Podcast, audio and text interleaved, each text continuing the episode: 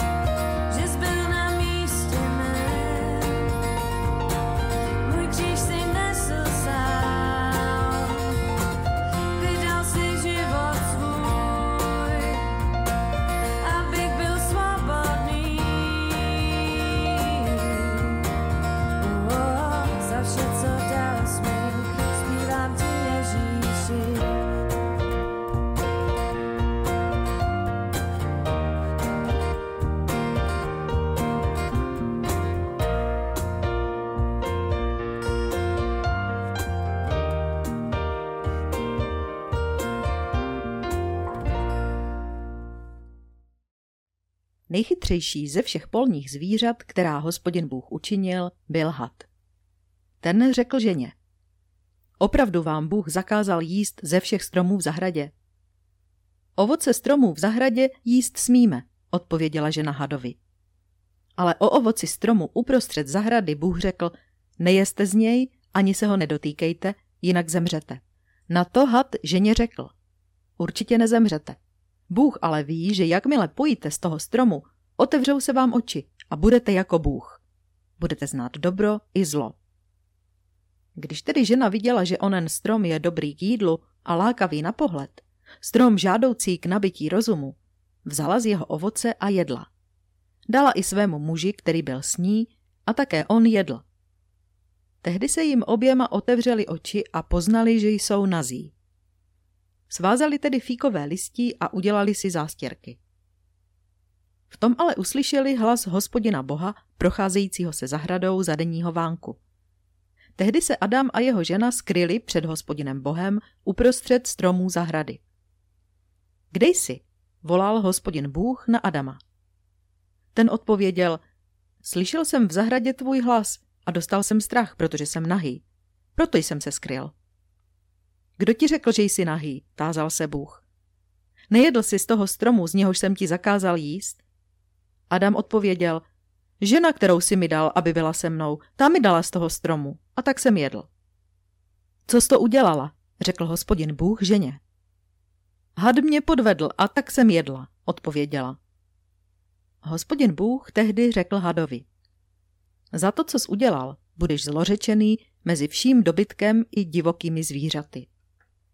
Po všechny dny svého života polezeš po břiše a že rád budeš prach. Rozpoutám také nepřátelství mezi tebou a ženou i mezi tvým a jejím potomkem. On ti rozdrtí hlavu a ty mu rozdrtíš patu. Za chvíli budou Vánoce a e, to období před Vánocemi, kterému se říká advent, tak je takovým obdobím očekávání. E, otázka je, co vlastně čekáme. E, typicky se čeká na to, že na Vánoce se má narodit Ježíš, ale otázka je, kdo je vlastně Ježíš, kterého čekáme. A kdo je Ježíš, nebo kdo je Mesiáš, kterého čekali Židé. Eh, a s čím vlastně takovýhle Mesiáš přichází. Mnoho lidí má různé představy o tom, co by měl Bůh a Ježíš být a dělat a přinést. Eh, pro mnoho lidí, ale ta představa o tom, jaký by měl být, je, taková představa eh, jakéhosi automatu splněných přání. Bůh, který dělá věci pro mě tak, jak já chci, jak mě se líbí, jak mě to vyhovuje to je Bůh, ve kterého bych byl ochotný věřit. Ale my to chceme vzít trošku jinak. Chceme se podívat eh, na to, jak sama Bible mluví o tom, kdo má přijít a s čím má vlastně přijít. Bible je, je takový jeden velký příběh. Příběh o tom, co dělá Bůh s tímto světem a jaké má plány. Ehm, nejsou to jenom takové jakoby individuální, inspirativní příběhy, Ehm, ale právě proto, že to je velký příběh, tak eh, se chceme dívat někam dál do toho příběhu, nebo zpátky do toho příběhu a hledat tam určité nápovědy o tom, kdo je vlastně ten Ježíš, který má přijít a co na ty Vánoce máme vlastně čekat. Jsou některé filmy, které jsou tak zajímavě udělané, že až na konci vám začnou vlastně dávat úplně smysl. Začnete nich vidět některé detaily, které jste možná předtím neviděli Jeden z takových filmů, který to, myslím si, velmi dobře zpracoval, je film Šestý smysl. Nevím, jestli jste ho viděli, pokud jste ho viděli, tak vám nechci kazit, teda pokud jste ho neviděli, tak vám nechci kazit překvapení, ale jestli, znáte, jestli jste ten film viděli a znáte ten film, tak víte jednu věc, že po tom, co jste ho viděli do konce, tak jste najednou v tom filmu začali vidět věci, které jste předtím neviděli. Najednou to začalo dávat úplně jiný smysl a začalo to být mnohem hlubší, než eh, tak, jak jste to viděli předtím. A to si myslím, že je přesně příběh Bible. My známe Ježíšův příběh, ale když se díváme zpátky do toho příběhu, tak můžeme vidět různé nápovědy o tom, s čím vlastně Ježíš přijde.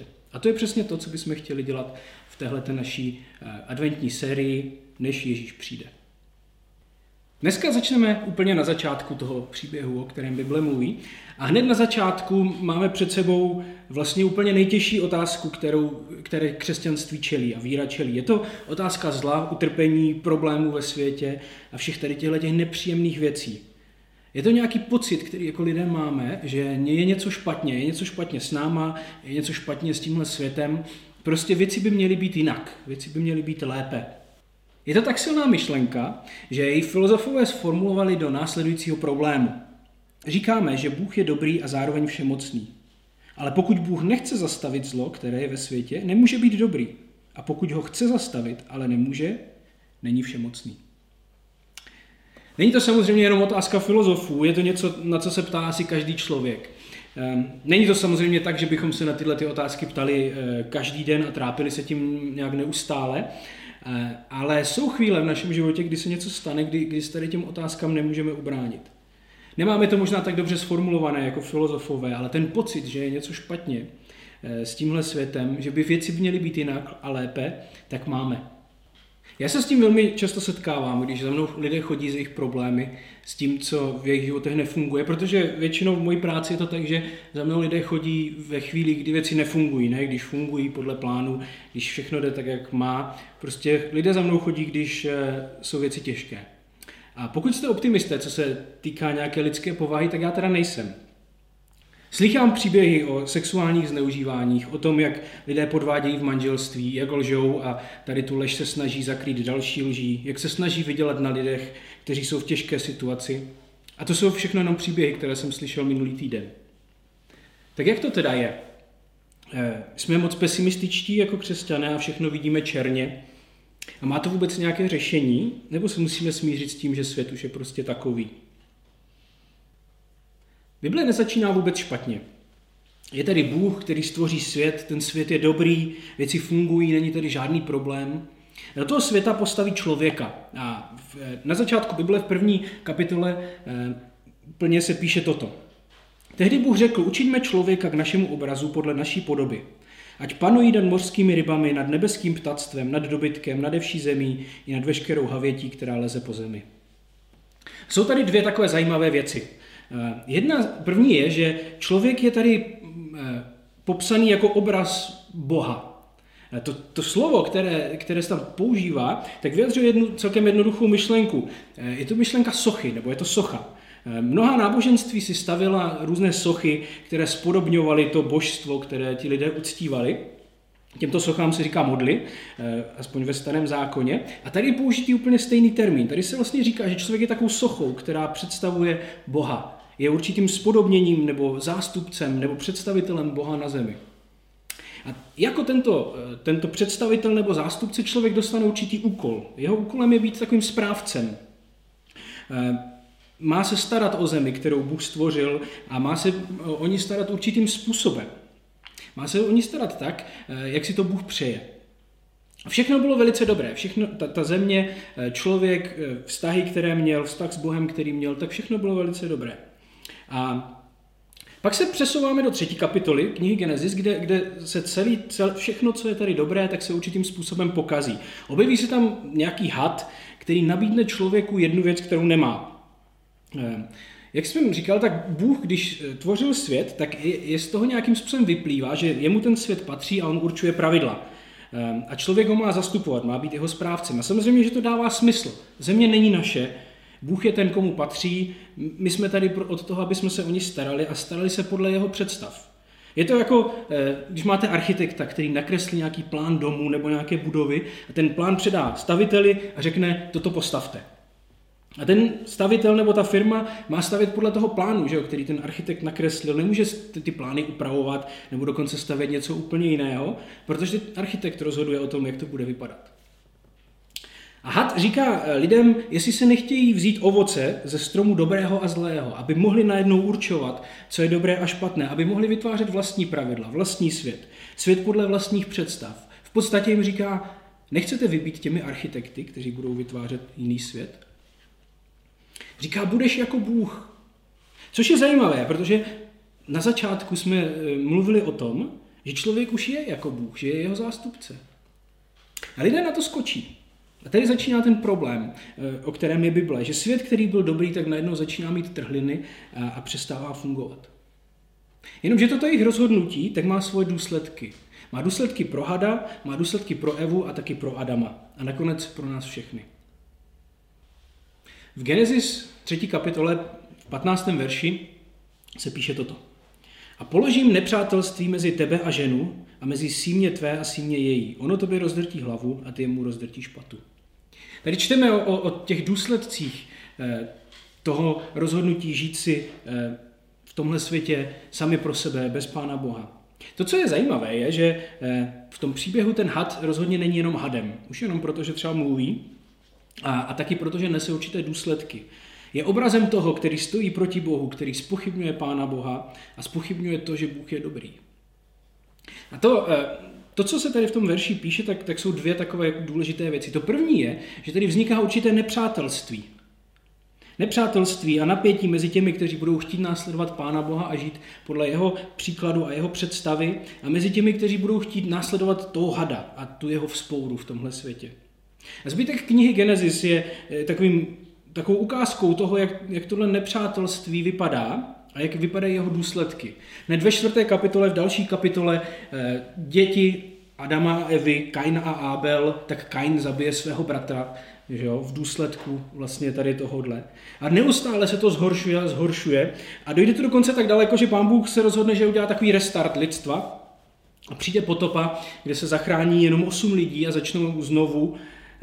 Ale už hned ten první člověk, ten Noé, který tu potopu zažil a přežil, tak nakonec ani on vůbec neskončí slavně. A celá ta první část knihy Genesis v 11. kapitole končí tím, jak, jak lidé společně stavějí věž, aby se dostali až do nebe. Lidé, kteří chtějí být architekty svého vlastního světa, bez ohledu na to, co si myslí Bůh. Dokonce jdou přímo proti tomu, co si myslí. A o tomhle napětí je vlastně ten příběh, eh, který v Bibli máme. A to je ta taková pesimistická strana eh, tady tohohle verše, ale pak je ta optimistická, kde eh, je tady daný určitý slib. Slib, který se právě týká Vánoc a toho, co čekáme. Že přijde někdo, kdo toho hada porazí, kdo ukončí tohle nepřátelství a skončí tohle napětí. Nebude to zadarmo, bude to za cenu vlastního zranění. Říká se tady, on ti rozdrtí hlavu a ty jemu rozdrtí špatu. Bylo mnoho lidí v dějinách eh, Izraele, které máme v Bibli napsané, kteří měli jakoby nakročeno k tomu být tady tímhletím člověkem. Zdálo se, že by to mohlo být oni, ale nakonec nikdo z nich nebyl tím, který by to zvládl. Všichni nakonec dali prostor svému vlastnímu sobectví a svým vlastním řešením a nikdy nedošáhli na to, aby byli tím konečným vítězem. A tak se čekalo a čekalo, eh, až do doby, kdy přišly eh, ty Vánoce a přišel Ježíš. Právě Ježíš je v Novém zákoně vyobrazený jako ten, který přišel, aby nesl následky lidské vzpoury proti Bohu a tak dal lidem možnost začít znovu. Bible popisuje, že tato vzpoura se týká každého člověka. I ti nejlepší hrdinové, i ti nejzbožnější lidé ve starém zákoně nakonec podlehli touze žít si podle svého. A jestli ani ti nejlepší z nás to nedokázali, jak bychom si mohli myslet my, eh, že zrovna my jsme těmi výjimkami, které to dokáží. Všichni potřebujeme zachránit, všichni potřebujeme odpustit. To je naděje a očekávání Vánoc, že konečně přijde někdo, kdo tohle nepřátelství ukončí. Ale není to všechno. Ježíš nepřišel eh, jenom s tím, aby nám odpustil. Zároveň Ježíš mluvil o tom, jak vypadá život skutečných zástupců Boha na zemi. Ježíš mluvil o božím království, o místě, kde vládne Bůh, o tom, jak takové království vypadá, jak lidé, kteří v takovém království žijí, tak v něm mají žít, jak jejich životy mají vypadat. Je zajímavé se podívat na, na to, jak vypadaly důsledky našeho rozhodnutí žít si sami eh, pro sebe v knize Genesis. Máme tam první vraždu. Lidé začínají vykořišťovat jedni druhé. Žijí na úkor ostatních. Ehm, mají pocit, že toho musí urvat co nejvíc pro sebe. Když začnou budovat civilizaci a města a národy, tak neustále proti někomu bojují, snaží se být největší, nejlepší, být víc než ostatní. A proti tomu přichází Ježíš. A například v kázání nahoře ukazuje, jak vypadá život lidí, kteří ehm, nežijí podle toho, jak sami chtějí, ale jak si to Bůh představoval, kteří žijí v jeho království. A říká, jsou to lidé, kteří se starají o ty, kteří jsou chudí a trpí a jsou na okraji společnosti. Jsou to lidé, kteří ne- nemají vztahy v životě proto, aby z nich něco vytřískali, protože jim to něco přináší, ale proto, aby mohli milovat ostatní. Odpouštějí a hledají cesty ke smíření nejenom se svými přáteli, ale dokonce se svými nepřáteli. Neženou se za penězmi a za majetkem. Plní svoje slovo. A mohli bychom asi pokračovat v mnoha dalších. Je to království, které je skutečně vzhůru nohama, postavené na hlavu. Když to čteme často, tak to působí skutečně paradoxně. Máme si chuť klepat na čelo a říkat, skutečně máme v dnešní době takto žít. Nedávno, když eh, jsem měl kázání, tak jsem četl jednu modlitbu, eh, ve které se přesně tady o těchto paradoxech mluví. Tak bych chtěl ještě kousek ní dneska připomenout znovu. Píše se tam, nauč mě rozumět paradoxům, že cesta dolů je cesta nahoru, že ponížení znamená povýšení, že zlomené srdce je uzdravené srdce, že skroušený duch je duchem radosti, že kajícná duše je vítězná duše, že mít nic znamená vlastnit všechno, že nést kříž znamená nést korunu, že dávat znamená přijímat, že údolí je místem vidění.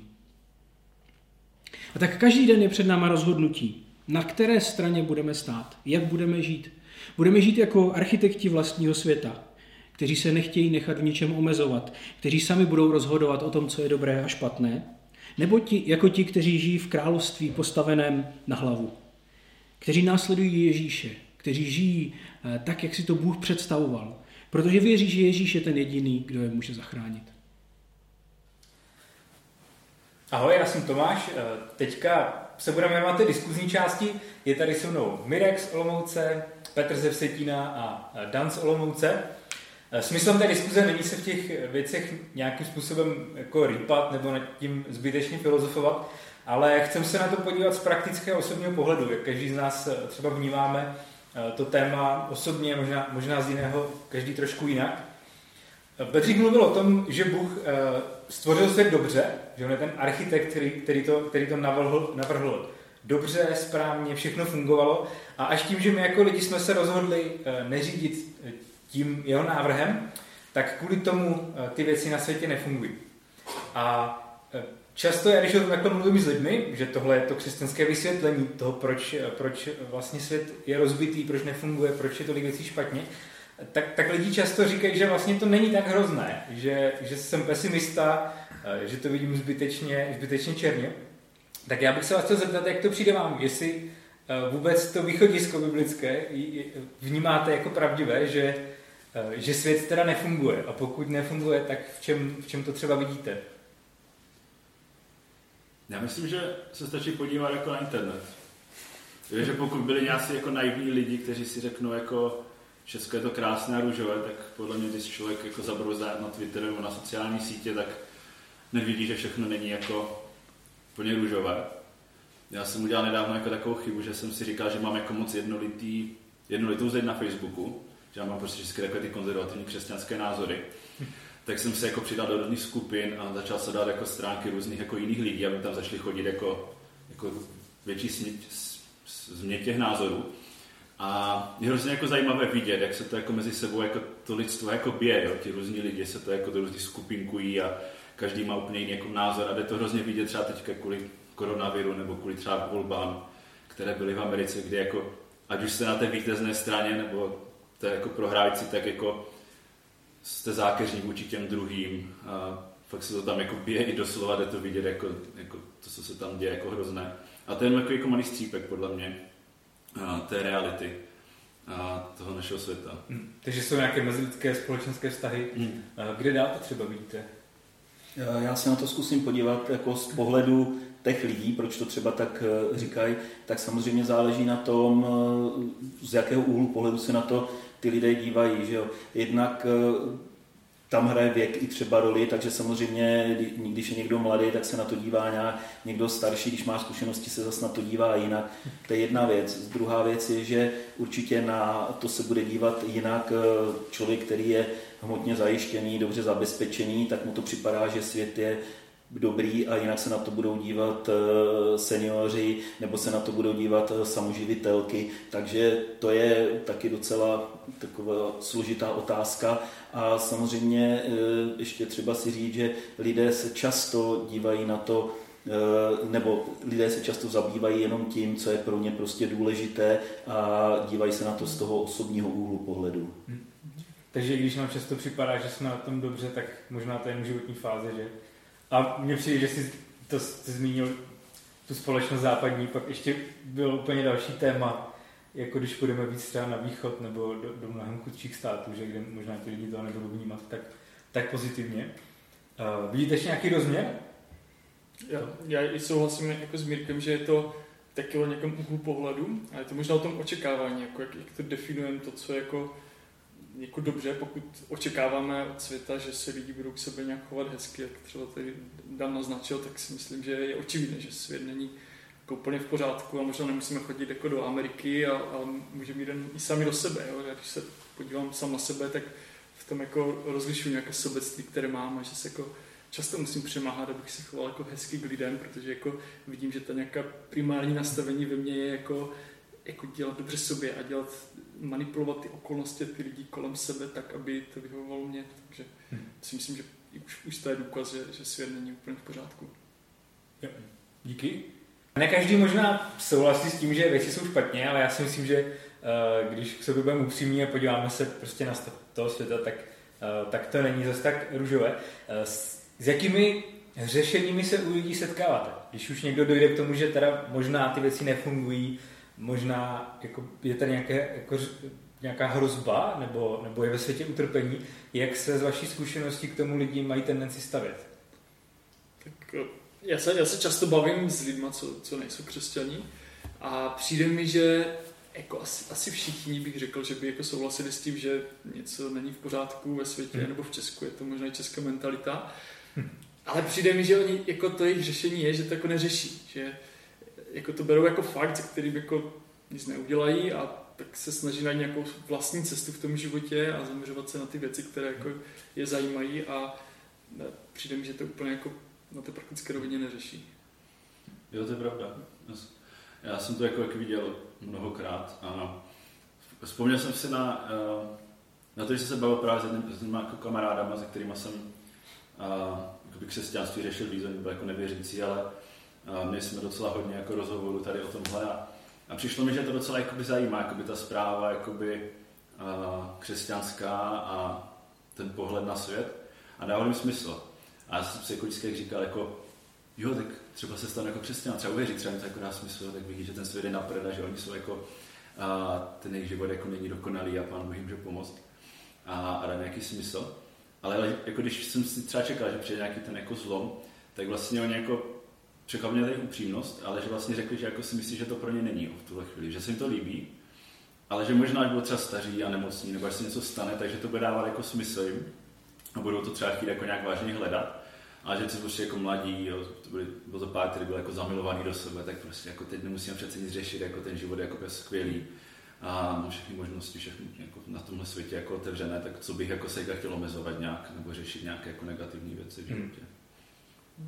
No, na tohle já můžu navázat vlastně jako i svoji zkušeností, že se párkrát lidi vlastně mě ptali, co mají řešit, ale to bylo až ve chvíli, kdy nastala katastrofa nebo nastalo prostě, nastaly nějaký vážný zdravotní problémy a teď doktoři pořádně nevěděli, co s tím, ty lidi nevěděli, jak se s tím mají eh, prostě poprat tak najednou se začali zabývat, o, zabývat těmi duchovními aspekty a různě to řešili, někdo to, někdo to řešil tak, že šli ke kartářce nebo snažili se nějaký prostě sehnat k tomu nějaký magický záležitosti a když se mě na to ptali, tak já v podstatě jsem jim řekl, že já už umím jim říct už jenom jakoby vlastně to, to křesťanské řešení, že se za to uh, musí modlit, ale zase zároveň jim nemůžu říct, že když se za to budeme modlit, že dojde třeba k tomu uzdravení. Hmm. Ale vím, vím, že tyhle ty životní situace uh, asi napomáhaly k tomu, že, že si říkali, že Bůh asi existuje a že najednou začali vnímat, že existuje vůbec nějaký duchovní svět. Hmm. Jo, to mi přijde na tom strašně zajímavý, že z mojej zkušenosti tak lidi většinou jako by to buď neřeší, anebo když teda ta diskuze dojde dál, tak začnou říkat, že v to řešení je v tom lidstvu, jo, že najdeme nějaký léky a že ta společnost jako nějak přijde na to, že, bude, že zbohatneme ekonomicky a bude dost, dostatek pro všechny a to bude to řešení, což jako by mně přijde při nějaký komplexní pohledu na věc, že um, asi prostě nedokážu být takový optimista, ale moje zkušenost fakt podobná v tom, co jste říkali, že pak najednou, když přijde tvrdý na tvrdý, tak najednou jakoby člověk stojí tváří tvář tomu, že doufat v to, že společnost někdy bude mít dost léků nebo dost všeho, vůbec neřeší nějaký moje No, když zrovna umírám na rakovinu, no, když no. prostě moje rodiče jsou nemocní, hmm. tak jako najednou... Jako... No, to řešení tam není, že? Hmm. Já bych nechtěl, aby to někdy potom vypadalo, že, že my jako křesťani na to máme prostě ten všelek. Hmm. Máme vlastně na tom uh, oproti ní máme jedině tu naději, že my víme, není to ta, není správný asi slovo řešení, ale my máme nějakou jistotu, že, že, že má, a máme tu naději. Jo? A to je asi to důležitý, že, že co, co ty lidi nemají. Hmm. Jo, což pak samozřejmě, abychom tady se nestrefovali někoho, což to je pak, že ta výtka, že No jo, to je naděje jenom v budoucnu. Ale nakonec asi lepší uh, naděje v budoucnu mně přijde, než, než, teda, než teda žádná. Takže jo, na jedné rovině ta naše naděje je v budoucnosti, ale myslím si, že tohle často, když se to necháme u toho, tak právě to je ta právoplatná kritika křesťanství, že to je jenom jako, že no jo, jednou bude líp na věčnosti.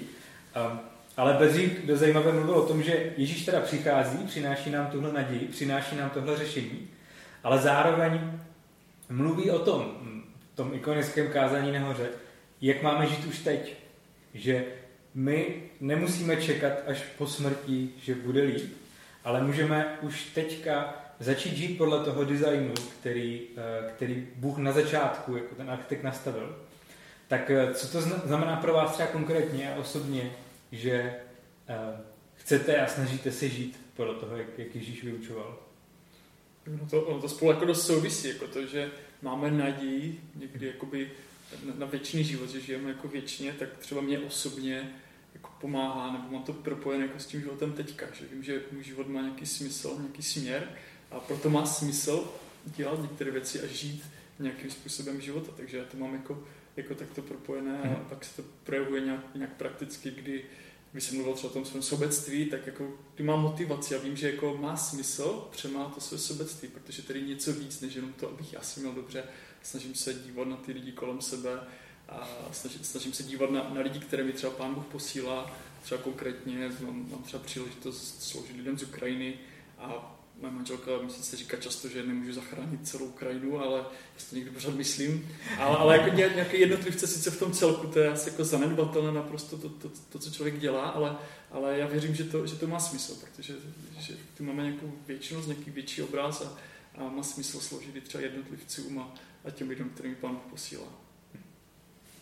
Já, já s tímhle s tím eh, plně souhlasím, protože my jsme si to i takhle s manželkou jako nadefinovali, že e, nezachráníme celý svět, ale snažíme se pomoct aspoň někomu a to, co děláme i v rámci třeba toho Nepálu, takže e, jsme si řekli, že třeba radši budeme dělat jeden projekt pořádně, aby jsme těm lidem pomohli. Co se týče vůbec jako jako toho praktického křesťanského života, já si myslím, že se snažíme, aby jsme ten život eh, žili a nedělali moc blbostí, protože rozhodně nejsme svatí, ale eh, snažíme se prostě dělat ty věci nějak poctivě, rozumně a protože samozřejmě všechno v Biblii napsáno není, ale jsou tam určité principy, které se, které se snažíme dodržovat. Někdy je to samozřejmě e, složitější, protože e, já sám vím, že mám nějaký svoje ego a někdy, někdy sám sebe jako potlačit je, je hodně, hodně složitá záležitost.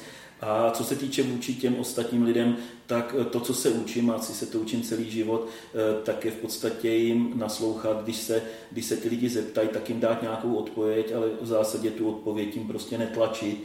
A myslím si, že to nejlepší řešení, tak jak já ho mám, je prostě ty lidi vyslechnout. Takže i ty lidi, když mají nějaký problém, tak kolikrát ani možná nechtějí slyšet úplně to řešení, ale chtějí jenom prostě, aby byl někdo s nima, poslechl si, eh, co je, co, co je trápí a, a plakal s těmi plačícími, ale prostě byl s nima. Mně přijde hrozně důležité si, no pro mě je hrozně důležité si uvědomit, že ta naděje právě není jako něco jenom jako budoucího, že to je tady v současnosti. Když se podívám jakoby na Ježíše, když tady přišel na tenhle svět, že pro něho to nebylo, že on jako tady přišel, aby nás někde pak jako odvedl na obláč, kde si tam budeme žít někde jako v budoucnu a tady na tom nezáleží a on vždycky mluvil o tom, že přinesl to boží království, že přichází to boží království s ním už tady jako na tuhle zem a že už v tuhle chvíli my na něm nějakým způsobem můžeme pracovat a budovat ho, protože to je to, co jednou tady zůstane. Že on přišel, aby tu zemi jako výsledku jako obnovil podle toho původního plánu, jako to mluvil Bedři, že vlastně Bůh ten svět nějak stvořil s nějakým jako plánem záměn, byl tady jako skvělé a podělalo se to a on přišel s tím, že to obnoví. A tohle je něco, proč mi to dává jakoby smysl už nějakým způsobem se snažit žít podle toho, jak to Bůh zamýšlel už tady a přinášet jakoby, a, ty hodnoty toho, toho božího světa, té boží reality tady na tenhle svět. Jo. Že to mi dává jakoby smysl v tom jako snažit se být lepším člověkem, snažit se bojovat se svou negativitou, se svým sobectvím, a pomáhat druhým lidem. Jo. Pro, proč já jako ono nedává na první pohled smysl, že já nevím, trávím jako kolik hodin každý týden jako v církvi, když mám normální práci a mohl bych si dělat jako jiné věci. Ale mě to jakoby nedá a nedává mi smysl dělat něco jiného, než jako pomáhat lidem, jako poznat Pána Boha, najít tu naději a, a taky žít ten život tak, jak mají žít. Jo. A, a to je třeba jakoby za mě, proč mě to dává jako smysl už teď. Dobré, já myslím, že tohle byl, tohle byl dobrý závěr, že um, jste všichni vystihli to napětí, které v nás je, jako žít sobecký, žít podle sebe, jako dělat nějaké negativní věci, ale přitom asi každý člověk cítí, že stejně tak je občas dobré jako někomu pomoct. Máme dobrý pocit z toho, když někomu pomůžeme, když něco obětujeme. A já myslím, že to je to, co nám přišel ukázat Ježíš, že uh, jenom jedna z těch variant je ta správná, jenom jedna z těch variant je ta, kterou on zamýšlel a jenom jedna z těch variant je ta, která, která přetrvá. A proto si myslím, že má smysl podle ní žít. Jsem moc rád, že tu zase po roce s náma může být eh, Mirek Krištof a eh, s ním se vždycky bavíme o tom, co se děje v dětském domově v Nepálu a taky na farmě v Indii. To, jsou, to je projekt, nebo dva projekty, které patří k sobě, které nějakým způsobem chceme dlouhodobě podporovat na majáku. Eh, a tak dneska bychom si mohli eh, znovu povědět, co se děje, co se stalo a taky jaká je budoucnost, jaké jsou plány na příští rok. Tak Mirku, co se stalo loni? Vím, že byly nějaké plány, a když myslím, že v letošním roce plány lidí po celém světě úplně nevyšly, tak podařilo se něco v Nepálu nebo v Indii? Tak když začnu teda Indii, tak v podstatě byla příprava k tomu, že se zahájí práce na farmě a mělo se vlastně začít už v únoru tohoto toho roku. Nicméně se tam promítla zase celosvětová situace s covidem a dva vedoucí z domova e, zůstali v podstatě v Indii zavřeni a de facto se dá říct, že jsou, že jsou tam doteď. Mm-hmm. Takže se, takže se jakoby nic moc neposunulo, že jo? Udělala se nějaká práce na farmě?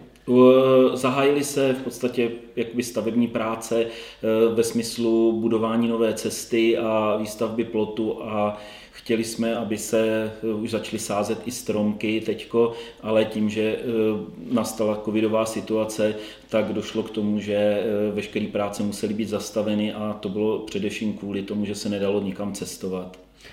Vím, že ty jsi v kontaktu s těma vedoucíma tam. Jak tam ta eh, karanténa vypadá? Jako u nás nebo trošku nějak jinak? Eh, tak uh, oni jsou zrovna v Bombeji a v Bombeji vlastně byl úplný zákaz vycházení. Mohli si jenom nechávat dovážet jídlo a dá se říct, že zhruba 6 měsíců zůstali, zůstali zavřeni doma. Teď ta situace se zlepšila, už můžou nějakým způsobem chodit ven, nicméně vzhledem k tomu, že oba mají indické občanství, tak se nemohou momentálně vrátit zpátky do Nepálu, protože ne, eh, nepálská vláda indickým občanům tohle to nepovolila. Aha. Takže ten loňský rok asi jako pro nás všechny byl v něčem netypický a úplně se ty plány nenaplnily. Jak to tam vypadá teď? Co, jsou nějaké věci, o které se teď snažíte? Tak v podstatě jsou připraveny plány a rádi bychom eh, zahájili ty práce. Ideální doba byl, byla právě za ten únor, kdy, kdyby se mohli, eh, mohli sázet už ty stromy. Eh, jsou nějaké připravené, nebo je, je, je připravený harmonogram, to znamená vybudování plotů, přívod vody, dodělání cesty a zahájila by se i stavba domu, který by měl sloužit k tomu, aby lidé, kteří budou na té farmě pracovat, nebo lépe řečeno, budou jí budovat, tak aby měli aspoň jakoby to základní bydlení. Takže to, to je pokud se týče eh, farmy v Indii. Hmm. A v Nepálu, v dětském domově? Eh, v, dět, v, dětském domově, v dětském domově v současné době zůstalo Zůstala jenom část dětí, protože ještě teda před, eh, t, před covidem odešly děti do hor, zrovna měli teda prázdniny a část těch dětí zůstala doma. Pro nás eh, je to, je to špatné, protože eh, je to hlavně z důvodu, že rodiče zjistili, že ty děti jsou významnými pomocníky v domácnosti, ať už je to péče o dítě, nebo, nebo teda péče o sourozence, lépe řečeno, anebo práce na poli, takže je nechtějí eh, pustit domů, nebo teda zpátky do domova. Další problém je v tom, že část těch dětí právě už eh, i dokončuje, dokončuje školu, takže se nám podařilo aspoň jedny nebo eh, dvě děti dostat zpátky do domova, ale zase samozřejmě, protože i v Nepálu je eh, výuka online, tak jsme zjistili, že zase nemáme dostatek prostředků, to znamená, ať už jsou to nějaké notebooky, laptopy, chytrý telefony, takže jsme se dohodli, že aspoň teď koupíme dva, dva telefony, aby i ty děti mohly co nejmenšími problémy tu výuku absolvovat. Mm-hmm. Dobře, takže jsou nějaké plány na příští rok, eh, ať v, v Indii, tak v Nepálu. Samozřejmě je to velmi těžké dělat nějaké plány, že jo? Nikdo neví, eh, jak to dopadne. Eh, všechno něco stojí, že jo, tady z těchto těch projektů. Ty jsi říkal už loni, když jsi mluvil o farmě v Indii, že ten cíl je, aby ta farma byla soběstačná finančně, akorát je potřeba ji postavit. Tak nevím, jestli za ten rok se nějak změnily ty plány. Máš představu, kolik to celé bude stát? My v podstatě máme udělaný rozpočet, který je zhruba asi kolem 3 milionů a to se bavíme o tom, aby se udělali přesně ty základní věci, jak už jsem o nich mluvil, e, ta voda, plot, nějaký to zabezpečení, už vlastně vysázení těch stromů. Chtěli bychom už, aby se připravili i nějaké úly a zahájili se příprava těch včel, včelstev a takže, takže ten rozpočet se v podstatě nezměnil. Vycházím i z toho, že se vlastně nic od té doby neudálo, nebo ne, nic se neudálo, ale nepodařilo se, aby, aby se vlastně ten projekt pořádně rozběhl. Takže doufáme, že se to v příštím roce podaří. Hmm. Kolik, kolik peněz na, na to tady máme? Jsou to 3 miliony, tak kolik? Tak my v současné době máme něco přes milion. Tak my jsme i teda s manželkou eh, vlastně založili i nadační, zbo, nadační fond, kterým eh, jako chceme i tenhle ten projekt podporovat a na který i scháníme eh, od různých dárců peníze. Takže chybí nějaké plus minus 2 miliony na to, aby se to dodělalo. Dobře, výborně, tak já děkuji. A proto my bychom chtěli i letos na Vánoce vyhlásit sbírku, kterou chceme podpořit tady ten projekt dětského domova v Nepálu a farmy v Indii. Já jsem moc rád, že se znova můžeme přidat k manželům Krištofovým, kteří už více než 10 let eh, tuhle tu práci podporují nejenom finančně, ale taky svým časem a různými nápady. Eh, takže bych vás chtěl všechny pozvat, abyste se taky letos k nám přidali a eh, tuhle tu sbírku podpořili. Děkujeme.